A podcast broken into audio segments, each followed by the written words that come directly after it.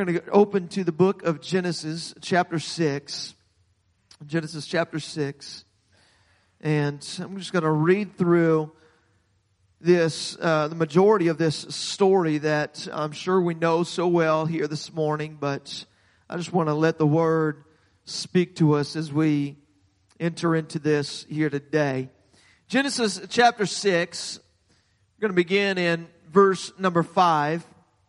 And we're looking here into the story of Noah. The story of Noah. It says that God saw that the wickedness of man was great in the earth, and that every imagination of the thoughts of his heart was only evil continually. It repented the Lord that he had made man on the earth, and it grieved him at his heart. The Lord said, I will destroy man whom I have created from the face of the earth, both man and beast, and the creeping thing, and the fowls of the air, for it repenteth me that I have made them. But look at verse eight. It says that Noah found grace in the eyes of the Lord. Amen. There was a man, Noah, who found grace in the eyes of the Lord. We're going to be looking into this man, Noah, here in just a minute. But let's continue with this story here. Let's skip down just a few verses to verse thirteen. It says that God said unto Noah, the end of all flesh is come before me, for the earth is filled with violence through them, and behold, I will destroy them with the earth. Make thee an ark of gopher wood, rooms shalt thou make in the ark, thou shalt pitch it within and without with pitch. And this is the fashion which thou shalt make it of. The length of the ark shall be three hundred cubits, the breadth of it fifty cubits, the height of it thirty cubits. A window shalt thou make to the ark, and a cubit shalt thou finish it above. The door of the ark shalt thou set in the side thereof, with lower, second, and third stories shalt thou make it. And behold, I, even I, do bring a flood of waters upon the earth to destroy all flesh, wherein is the breath of life from under heaven. And everything that is in the earth shall die. Verse eighteen. But with thee will I establish my covenant, and thou shalt make, shalt come into the ark, thou and thy sons, thy wife and thy sons' wives with thee. And of every living thing of the, all flesh, two of every sort shalt thou bring into the ark, to keep them alive with thee shalt be male and female, of fowls after their kind, of cattle after their kind, of every creeping thing of the earth after his kind, two of every sort shall come unto thee, and to keep them alive. And take thou thee of all the food that is eaten, and thou shalt gather it to thee, and shall it be for food for thee and for them. Thus did Noah, look at this verse twenty-two, thus did Noah, according to all that God commanded him, so did he. Amen. I want to look at this man who lived in obedience to God. He was a, a man of obedience. And is there anybody in here who's who's had an opportunity to go down to uh, to Kentucky uh, and and seen the, the Ark Encounter? Anybody? I know we have several in our, here who've who've gone down, and it's it's quite uh, quite a thing to see that, it's to see the the see it in that perspective, uh, built uh, with the, the measurements uh, as close as we can. Uh, as we can tell, to the measurements that are in, uh, that Noah was instructed with to build the ark, and we see this uh, this man Ken Ham who uh, who set about to uh, to bring this to life. And you know, it's it's been uh, surmised by by many people throughout the throughout time that this story of Noah is just some fictional story. That this is this is something that I mean, it seems. Too, uh, it seems too crazy. It seems too wild to to have actually happened. But when we when we see and you, you look at the whole of Scripture, this flood account, this is mentioned over and over and over throughout Scripture. We see in thirteen different books of the Bible, this flood and the Ark of Noah is mentioned. It's not just mentioned as something that that would be out of a fairy tale. This isn't something that that just is, is looked at as, you know, as, uh, you know, the, the great writings of somebody that's trying to teach us some um, uh, great truth about God. But this actually happened. And we see the stories, and we see, uh, we see the stories in all of these other, uh, all these other nations and their, um, in, in their cultures, this, this story of a flood that took place because, because it did. It took place, and we see the historical evidence of it that, uh, that comes to us today, that, that we can see the historical evidence of a worldwide flood. So this is not something that is just, uh, just this, you know, some children's Bible story. But this really happened. This really happened. And I want to just continue here in uh, this the next chapter, chapter seven, beginning in verse eleven. I just want to read just a little bit further on in, in this, this story here. Verse eleven says, "In the six hundredth year of Noah's life, in the second month, the seventeenth day of the month, the same day were all of the fountains of the great deep broken up, and the windows of heaven were opened. And the rain was upon the earth for forty days and forty nights. And the selfsame day entered Noah and Shem and Ham and Japheth, who were the sons of Noah, Noah's wife, and the three wives of his sons with them into the ark. They and every beast after his kind, and all the cattle after their kind, every creeping thing that creepeth upon the earth after his kind, every fowl after his kind, every bird of every sort. And they went into in unto Noah into the ark, two and two of all flesh, wherein is the breath of life. And they that went in, went in male and female of all flesh, as God had commanded him, and the Lord shut him in. And the flood was forty days upon the earth, and the waters increased and bare up the ark, and it was lift up above the earth.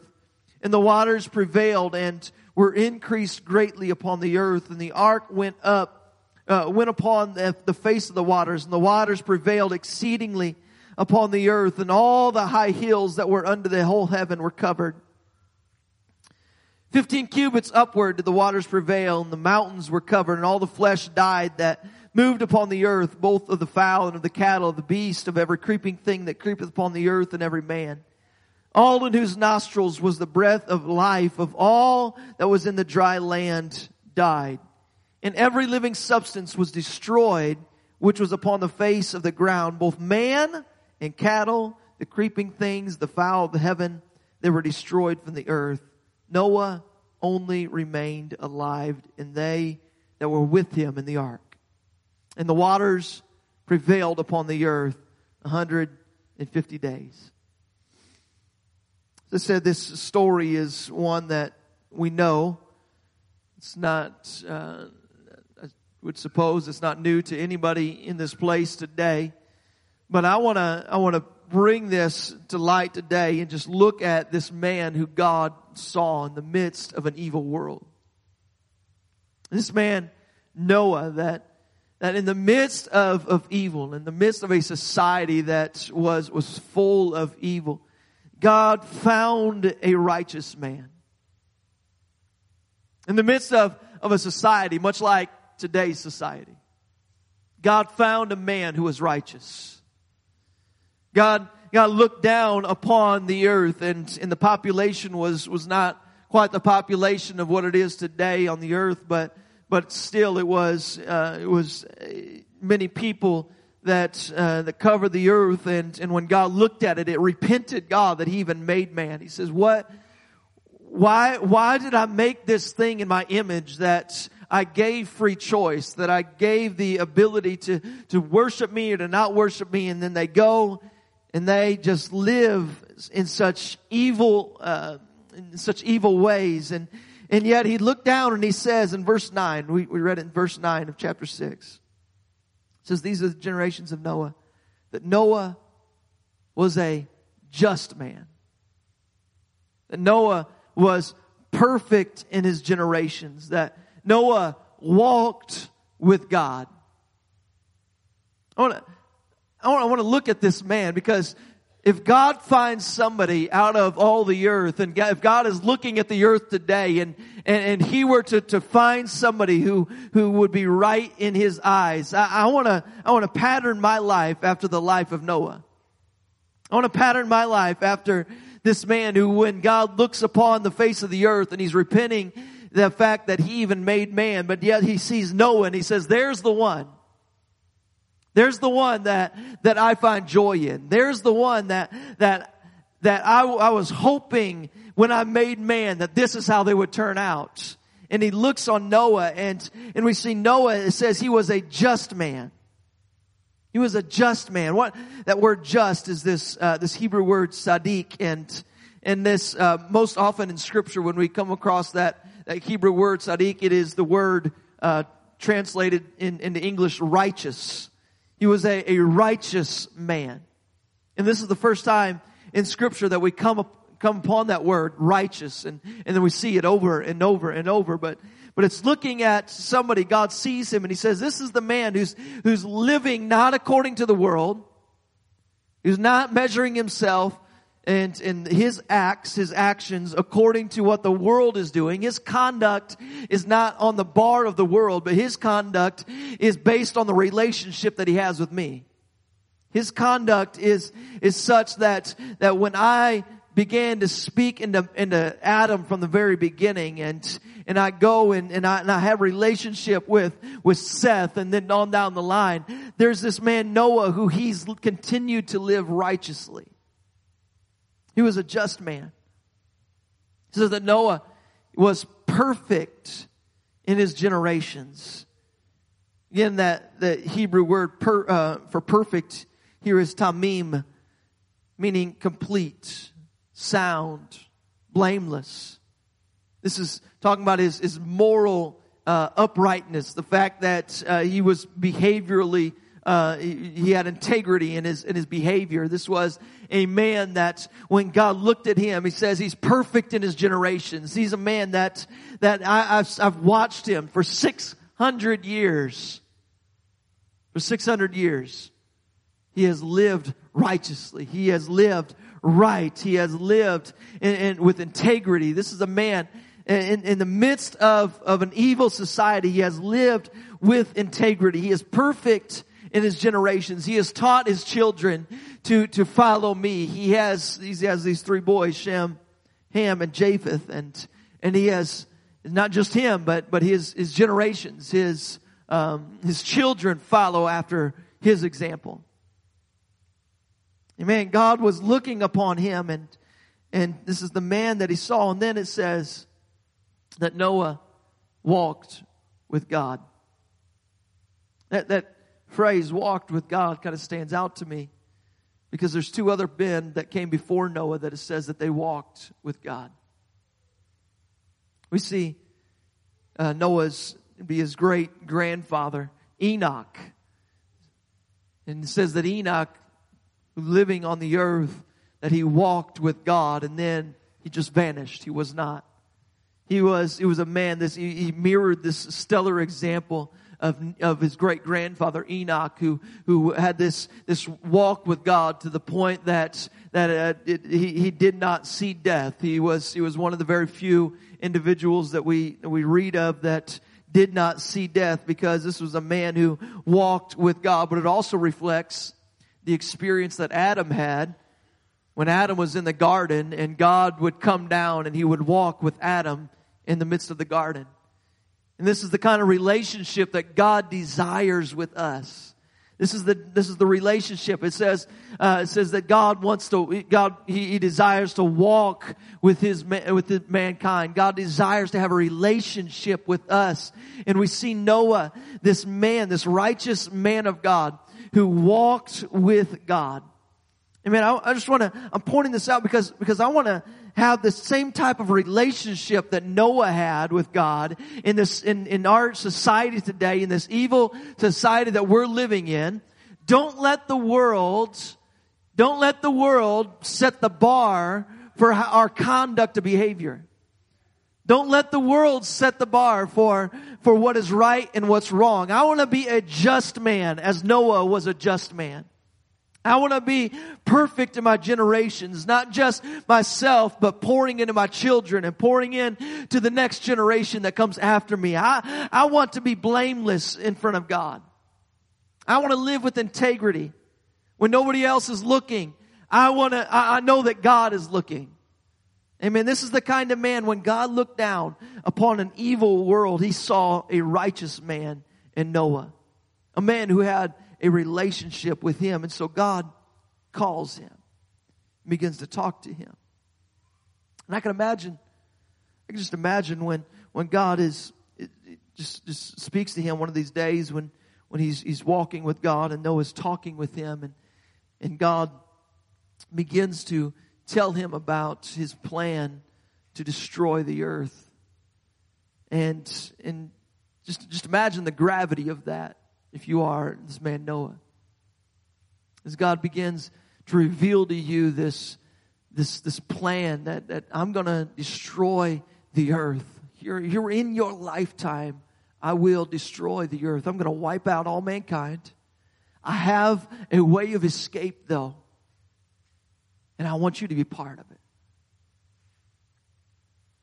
I'm going to send waters upon the earth. It's going to flood the earth. I've got a way of escape, and I want you to play a crucial part in this escape plan. Well, this is exactly, I, I, I say, I say that, imagine yourself in Noah's day when God tells him that, but that's where we're at today. That's exactly where we are at today. That God says, I will come, and there will be uh, those who, who have an escape plan off of this earth. But those who are left and remain, they are bound for the same eternity than those who were left in the midst of the flood, who didn't make it on the ark. But I've got a responsibility for you. Get on the ark. Get on the ark, and I want you to tell as many as you can to get on the ark. Enter in. The door is open. I want you to build an ark, and you let them know that there is a way of escape. There is a way of escape off of this, off of this evil world that, uh, that is surrounded, that is surrounding us. And God began speaking to Noah. And it says that, that is Noah and receive these instructions. We we we see them, uh, the New Testament writers looking back to Noah, and we see how they ref, refer to him in Second Peter chapter two. Second Peter chapter two verse five. It, it says that uh, God, he spared not the old world, but he saved Noah, the eighth person, who was a preacher of righteousness, bringing in the flood upon the world of the ungodly. It says it says that Noah was a preacher of righteousness. As he's building this ark, we have Noah who is who is telling everyone around him, look, God is coming. God is going to destroy this earth. You gotta get, you gotta hear me. Hear what I say. Listen to my words. God is not pleased with the way that you're living. God is not pleased with the way that this world has turned out. So get on the ark. He was a preacher of righteousness. We see in Hebrews chapter eleven. In Hebrews chapter eleven, verse seven, it says that by faith, Noah, being warned of God of things not as not as seen yet, moved with fear, he prepared an ark to the saving of his house, by the which he condemned the world, and he became an heir of the righteousness which is by faith. It says, it says that he condemned the world. Now, how, how did Noah condemn the world? He didn't do it by closing his mouth off and, and, and not telling anybody, but he did it by the fact that he acted by faith and the world did not act by faith. That Noah, he, he acted upon this. He responded in faith. He responded in obedience to God's plan for salvation, while the world around him rejected what God had offered to, to be the way of escape. We see Noah, a preacher of righteousness. And I want you to know, God always provides a way of escape. God always provides a way of escape. First Corinthians chapter ten. First Corinthians chapter ten says that there hath no temptation taken you but such as is common to man. God is faithful, who will not suffer you to be tempted above what you are able, but will with that temptation also make a way to escape, that you may be able to bear it. God will always provide a way of escape. I don't know what you may be going through today. I don't know what your uh, what your friends are, are going through, your family members are going through right now. But but I want you to know God will provide a way of escape. There is a, a plan. There is a way out of whatever dark place that they are in, whatever dark place you are in today. There is a way out. God has a way of escape from this entanglement of sin that can get us in such dark places. And you can get so wrapped up in this world, and you can get so wrapped up in all these things that, that the devil begins speaking into your ear and, and telling you, you, you, you're stuck. You're in a cycle that you cannot get out of. And, and the, the enemy will start speaking to you and telling you lies and speaking lies to you to tell you that you can't make it, that God's grace cannot reach you any longer because you've rejected God too many times. But God, his, He will always make a way of escape. God's hand is not short that He cannot save you. God will provide a way of escape for you. And God has provided a way of escape for us off of this earth. God has provided a way of escape for us in, salva- in, in, in our, the salvation plan that He has.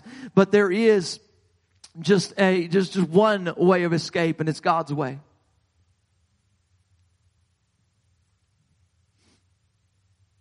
Let's go to Galatians chapter one. Galatians chapter one, verse number four says, who gave Himself for our sins. Speaking to Jesus here. He gave Himself for our sins, that He might deliver us from this present evil world, according to the will of God and our Father. There is a way of escape that's already been provided for us.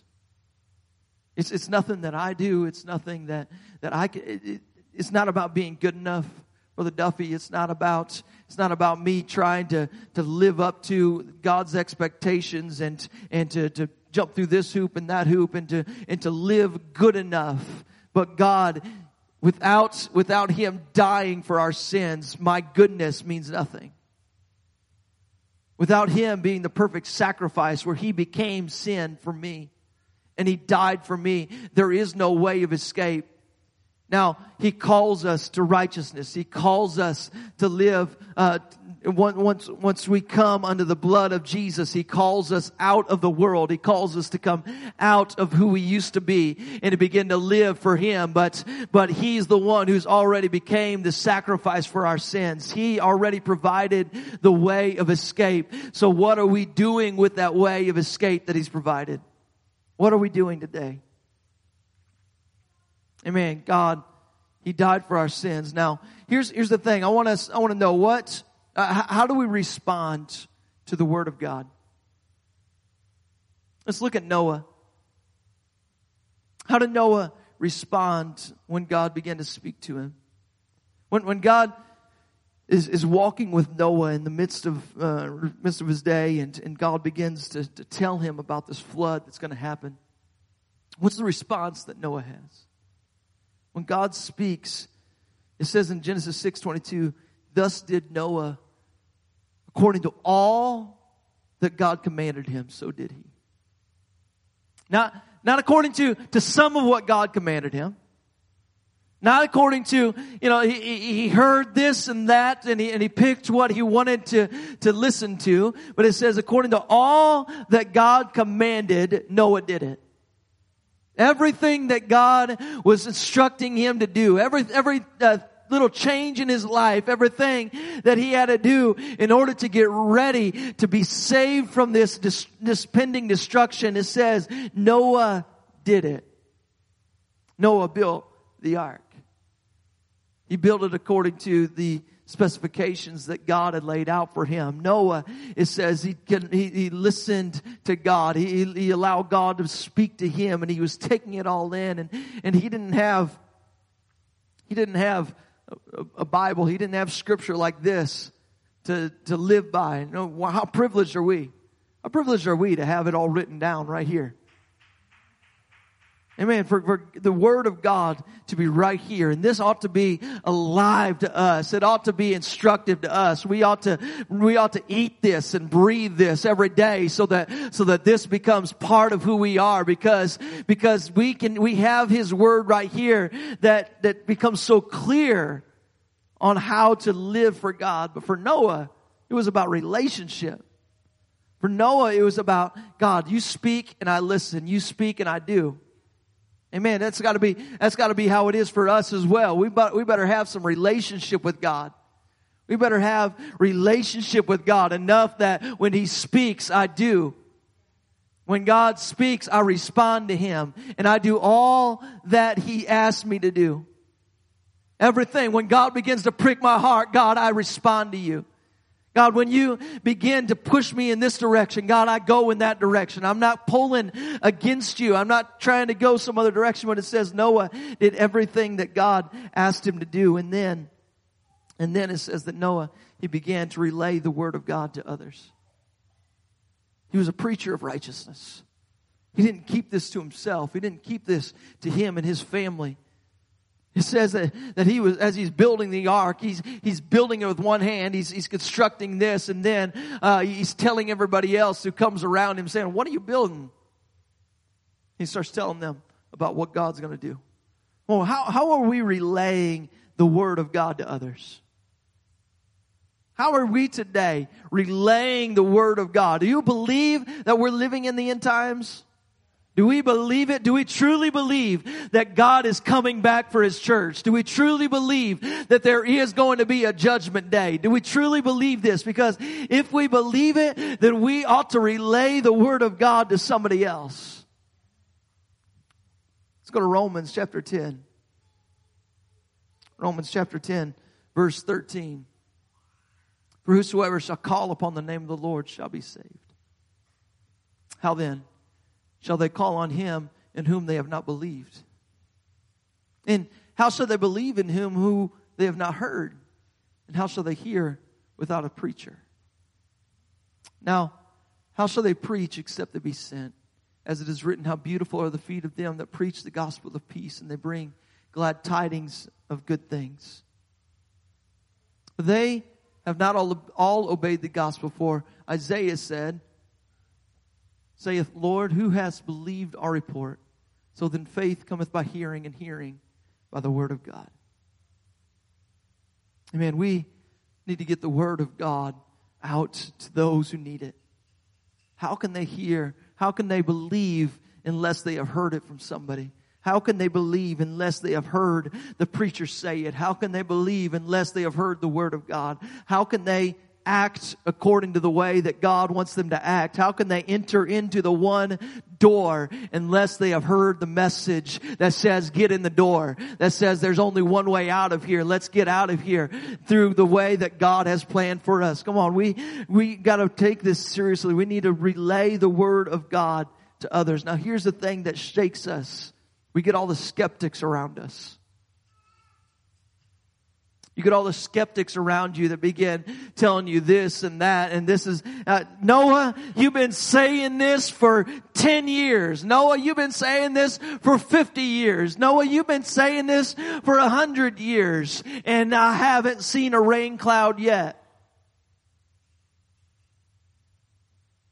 You've been saying that God's going to be coming back in nineteen eighty-eight. You said He was coming back in nineteen eighty-nine. You said He was coming back in two thousand. You said He was coming back in two thousand twelve when the Mayan calendar said the world was going to end. You said it was going to happen here and there. And all the skeptics, they raise their voice and they say, when is this actually going to happen? And so we shut our mouths. I say, I don't know when it's going to happen. I believe it's going to for me, but you know what? I'll leave you alone. Here's the thing. People, they often resent or they, they misunderstand someone who's doing the right thing. We need to expect the skeptics. Don't let your faith be shaken by the skeptics.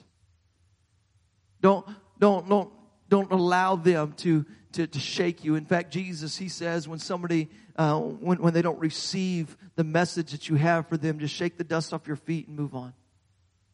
There's going to be skeptics. Jesus, he, he, he never said that, that everybody and everywhere that you go is going to receive this gospel message. But that doesn't, that doesn't mean that you stop going and telling others about it. That doesn't mean that you allow the skeptics to close your mouth off, because, because you need to go, and there's somebody out there who's hungry. There's somebody out there who's receptive to truth. There's somebody out there who they need to hear this gospel message. There's somebody out there who needs to know there's one door, and that door is still open today. Let's get in the ark. Let's get in the ark. Let's get in the ark. Come on, there's one door. Let's get into the ark. And if I'm the one, if I'm the, the, the, the preacher of righteousness, if I'm the one, then I need to tell somebody, get in the ark. On the skeptics, here's the thing. Eventually the skeptics are going to have their eyes opened. Every knee shall bow. Every tongue shall confess that Jesus Christ is Lord. That day's coming when every skeptic is going to realize, it tells us, Romans fourteen eleven, that every knee shall bow. That day will come when the day of the Lord is here, that every tongue shall confess that Jesus Christ is Lord. No skeptics can deny it. No skeptics will be, uh, they, they won't be skeptical any longer when Jesus comes back, because they'll realize that the message that I was told was true.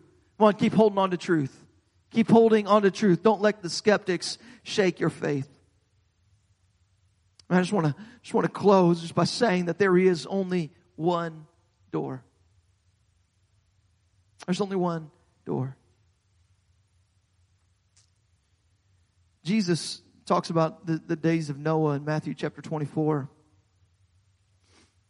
Really, Jesus, he's, he's speaking of the, the end times, the second coming of Christ. And it's in verse thirty-seven, he says, "But as the days of Noah were, so shall also the coming of the Son of Man be. For as in the days that were before the flood, they were eating and drinking, or marrying, or giving in marriage, until the day that Noah entered into the ark. They knew not until the flood came and they took them all away. So shall also the coming of the Son of Man be." I, I want to I want to stop there, because can you go back to verse uh, thirty-eight? "For as in the days of Noah were before the flood, they were eating and drinking, they're marrying, they're given in marriage." Is there anything sinful about these things that he mentions here? Jesus is saying they were just going about regular life. They were they were just living life as as if there was nothing uh, nothing to come. There was no pending judgment. They were just going through the, the, the motions of life. They were eating, they were drinking, they were uh, marrying, they were given in marriage, they were they were going and just, just through life. And and then all of a sudden, in the midst of life, G, the, the, the floods opened up, and the, the, the, the heavens opened up, and the flood began to come. It was in the midst of just normal life. It says the same thing about Sodom and Gomorrah. When Jesus speaks of it in the last days, he doesn't really speak to, toward the... Um, Uh, toward the, the, the evil and the, the sodomy and all these things that are happening. He just says they were eating, drinking, they were uh, marrying, giving in marriage, they were doing all these normal things of life, and then all of a sudden judgment came. Such will it be when the Son of Man comes. Now we, we see where it points to those days, and we see and we, we know the full context of them. We know the evil of the days of Noah. We know the evil that was in the days of Lot. But, uh, but, but Jesus is saying they were just going through life, and all of a sudden judgment came. And how true is that today? Well, we can get so numb to the things around us that we just, we just go through life, and the, and, and all of a sudden Jesus is going to come back. One of these days, Jesus is going to come back. I know we're in, we're just in, in Sunday morning Bible study, uh, adult Bible class here this morning, but I want you to know Jesus is coming back soon. That Jesus is coming back, and we need to be ready for it. We need to be ready for the soon return of our Lord. We need to be ready for that, and I want to get somebody else ready for that return as well. When they're just going through the, through the course of life, I want them to know Jesus is coming soon. Would you get ready? Would you get ready? Because when God closes the door, no man can open it. There's only one door. There's only one door. And when God closes that door, when he closes that open opportunity, no man can open it back up. We see it in Genesis chapter seven. We read it in verse sixteen. They that went in, they went in, male and female of all flesh, as God had commanded him. And then the Lord shut him in. God closed the door. And when God closed the door, it wasn't Noah. Noah, Noah wasn't in there pulling on all the The, the ropes and pulleys and all this to close this, this huge door. God closed the door. When he closed it, the men who were, were on the outside, as the rains began to come down, beating on the door, trying to get in, uh, that God, uh, God closed the door already. You can't open the door back up. That's why when Jesus, when he speaks of, of the end times in, in that next chapter, Matthew chapter twenty-five, he says in verse ten, with a He's speaking here of the ten virgins, this, this parable of the ten virgins. It says, when they went to buy, the bridegroom came, and they that were ready, they went in with him to the marriage, and the door was shut. They had gone away. Their, their oil and their lamps had, had burned out. They had, they had to, to, to go and try to find some new oil. And, and as they were gone, going to get this new oil, it says all of a sudden the, the time of the marriage was, was, was set. And, and when they came back, the door was shut. Afterwards, there came also other virgins saying, Lord, Lord, open to us. But he answered and he said, verily I say unto you, I know you not. I don't know who you are. The door's already been shut. You weren't here. You didn't come in when the door was open. There was a time when the door was open and you were invited in, but you weren't here when the door was open. There comes a day when the when the door is going to shut. There comes a day of the rapture when God's going to take his church on out of here. And we need to be ready when the door is still open like it's open right now. Let me get ready for when the door shuts, it shuts, and I'm not going to have another opportunity. You will not have another opportunity when that door is closed.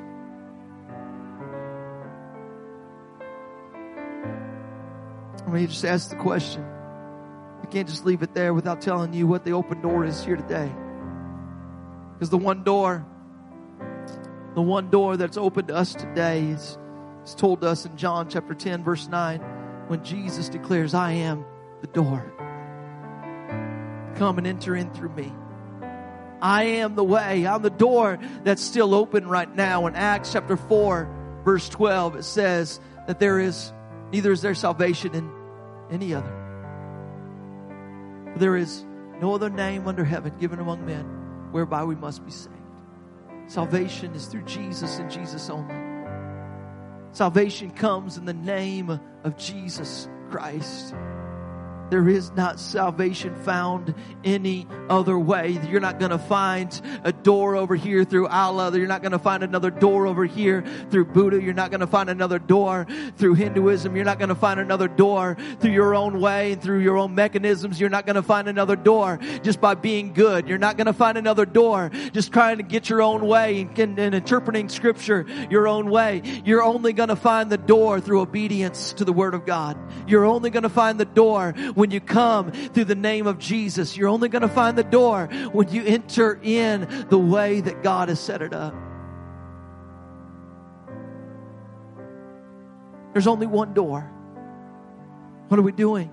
Have you entered into the door today?